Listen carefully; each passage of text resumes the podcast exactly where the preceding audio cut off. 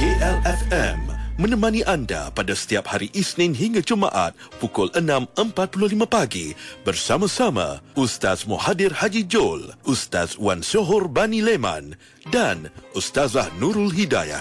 Kini, anda juga boleh dengarkan Al-Zikra menerusi podcast KLFM di RTM Klik. Jangan lupa Al-Zikra di radio dan di podcast KLFM. Bismillahirrahmanirrahim. Assalamualaikum Kuala Lumpur. Terima kasih untuk yang terus bersama kami waktu ini. Dah pukul 6.45 minit pagi. Waktu ini kita teruskan lagi pengajian Al-Zikra kita Bersama dengan yang berbahagia Ustazah Nurul Hidayah. Assalamualaikum warahmatullahi wabarakatuh Ustazah.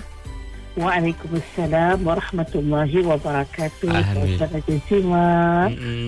Alhamdulillah. Baik Ustazah. Silakan Ustazah teruskan pengajian Al-Zikra kita Baik, mari kita mulakan dahulu ya pagi ini dengan bacaan doa pagi. Bismillahirrahmanirrahim. Alhamdulillah rabbil alamin. Wassalatu wassalamu ala asyrafil anbiya wal mursalin wa ala alihi wa sahbihi ajma'in.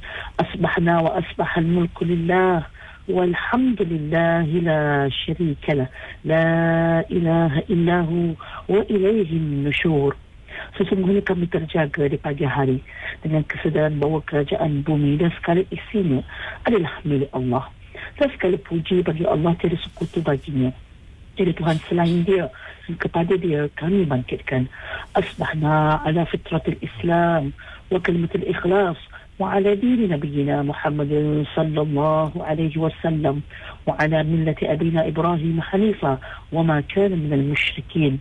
وصلى الله على سيدنا محمد وعلى آله وصحبه وبارك وسلم والحمد لله رب العالمين. Amin Alhamdulillah Amin Rabbil Alamin atas uh, segala nikmat eh, berpagi-pagian kita. insya-Allah dalam azikah hari ini kita nak bercerita tentang zakat pendapatan salah satu daripada jenis zakat harta. Bila uh, dia berkaitan dengan harta ini maka kita kena melihat jenis harta tersebutlah tidak semua harta dikenakan zakat. Ya contoh orang ada rumah dia beli aset beli rumah. Bukan rumah pertama tapi rumah kedua rumah ketiga. Yang mana kalau uh, zaman dulu eh, mungkin dia ada banyak tanah. Uh, orang-orang dulu dia ada tanah. Orang sekarang mungkin dia tak beli tanah tapi dia beli rumah. Jadi aset-aset begitu dia tak kena. Walaupun namanya harta tapi dia tak kena zakat kecuali apabila dia ada sesuatu keuntungan kepada aset tersebut.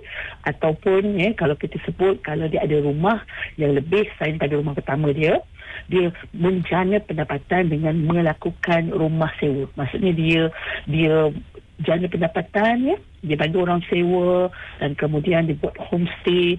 Dan itu baru dikenakan zakat ke atas keuntungan ya, kepada rumah sewa tadi kalau orang kampung dia ada tanah yang banyak dan dipajakkan tanah tu ataupun dia sewakan tanah tu ini yang ini yang keuntungan tadi barulah dikenakan zakat. Tapi pada nilai aset tadi tu nilai harta tadi tu dia tak kena zakat. Baik jadi daripada situ kita mengetahui bahawa zakat pendapatan adalah sesuatu yang kita dapat. Ha, senang ceritalah ya sesuatu kita dapat. Sebab tu dia tak bagi nama zakat gaji. Sebab gaji ni ya, dia ada orang dia tak dapat gaji tapi dia dapat allowance. Ada orang dia tak dapat allowance dia dapat commission. Ada orang dia tak dapat commission tapi dia dapat uh, bonus. Nama macam-macam. Uh, tapi dapat tak? Ya dia dapat so bila dia dapat sesuatu yang menjadi pendapatan ataupun penghasilan ni hasil dia ikutlah apa sahaja upah ataupun kita kata servis yang dia bagi consultation yang dia bagi tapi dia dapat uh, menjana sesuatu keuntungan daripada uh, uh, kita kata Uh, kita kata apa orang kata instrumen tersebut daripada kerja tersebut dan itulah yang dikira sebagai zakat pendapatan. Yang zakat pendapatan ni kalau Allah Subhanahu Wa Taala sebut dalam Quran ya ayyuhallazina amanu anfiqu mimma kasabnakum min tayyibati ma kasabnakum Wahai orang-orang yang beriman, hendaklah kamu yang memberikan infak yang mengeluarkan sebahagian daripada apa yang kamu rezeki halal yang kamu dapat. Dan rezeki halal yang kamu dapat itu hendaklah diberikan infak. Sebab apa sahabat-sahabat? Rezeki tadi pun asalnya Allah punya. rezeki tadi yang kamu dapat bukan hak milik mutlak kita tapi hak milik mutlak Allah dan Allah bila telah berikan rezeki itu bahagi-bahagikan kepada orang yang mana ada yang lebih, ada yang kurang sikit, ada yang kurang banyak, maka di sana nak menyeimbangkan ya kita sebut uh, nilai tahap uh, kedudukan ekonomi seseorang tu yang banyak tadi dia tolong ya yang kurang tolong yang tak ada tolong yang tak upaya. Di sinilah yang hikmahnya kenapa ada pemberian ataupun kenapa ada infak kenapa ada zakat untuk membantu sesama manusia. Sebab rezeki memang Allah bagi prinsipnya Allah bagi ikut kehendak Allah. Ada yang Allah bagi lebih ada yang Allah bagi kurang. Maka di sana apa yang kita uh, ada kita perlu zakatkan mengikut kepada rujuk balik kepada uh, syarat uh, wajib zakat. Ha, syarat wajib zakat kalau orang tu Islam, orang tu merdeka, orang tu cukup ya dia punya nisab dia. Uh, maka kalau orang yang uh, memiliki uh, pendapatan ataupun kita ambil eh, yang bekerja majikan sebab dekat uh, Kuala Lumpur di, di Selangor kebanyakannya uh, profesionnya adalah bekerja dengan majikan. Jadi bila dia kerja dengan majikan dia dapat gaji ataupun dia dapat allowance kan dia dapat bonus yang ini semua merupakan penghasilan dia. Jadi senangnya ada payslip kan. Dalam payslip kita tu kita boleh tengok ya sebulan berapa nak tengok dekat mana ni nak tengok gaji bersih ke nak tengok gaji kasar. Ha, jadi kita cadangkan kalau nak tengok payslip boleh juga tapi tengok belah kiri. Jangan tengok yang bawah tu. Tengok belah kiri atas iaitu apa biasanya kat situ akan uh, mention gaji pokok kita akan mention ada allowance allowance tambahan ada ada syarikat majikan dibagi allowance tetap ya allowance tetap tu maksudnya tak kisah bukannya uh, kita kata overtime. Dia memang akan dapat uh, allowance pendapat allowance uh, penempatan pengangkutan ikutlah macam-macam ada dia punya uh, dia punya bentuk allowance yang diberikan. Kalau benda tu tetap kita plus sahaja. Baik kalau orang tu kerja overtime kerja overtime ni tak tentu kan?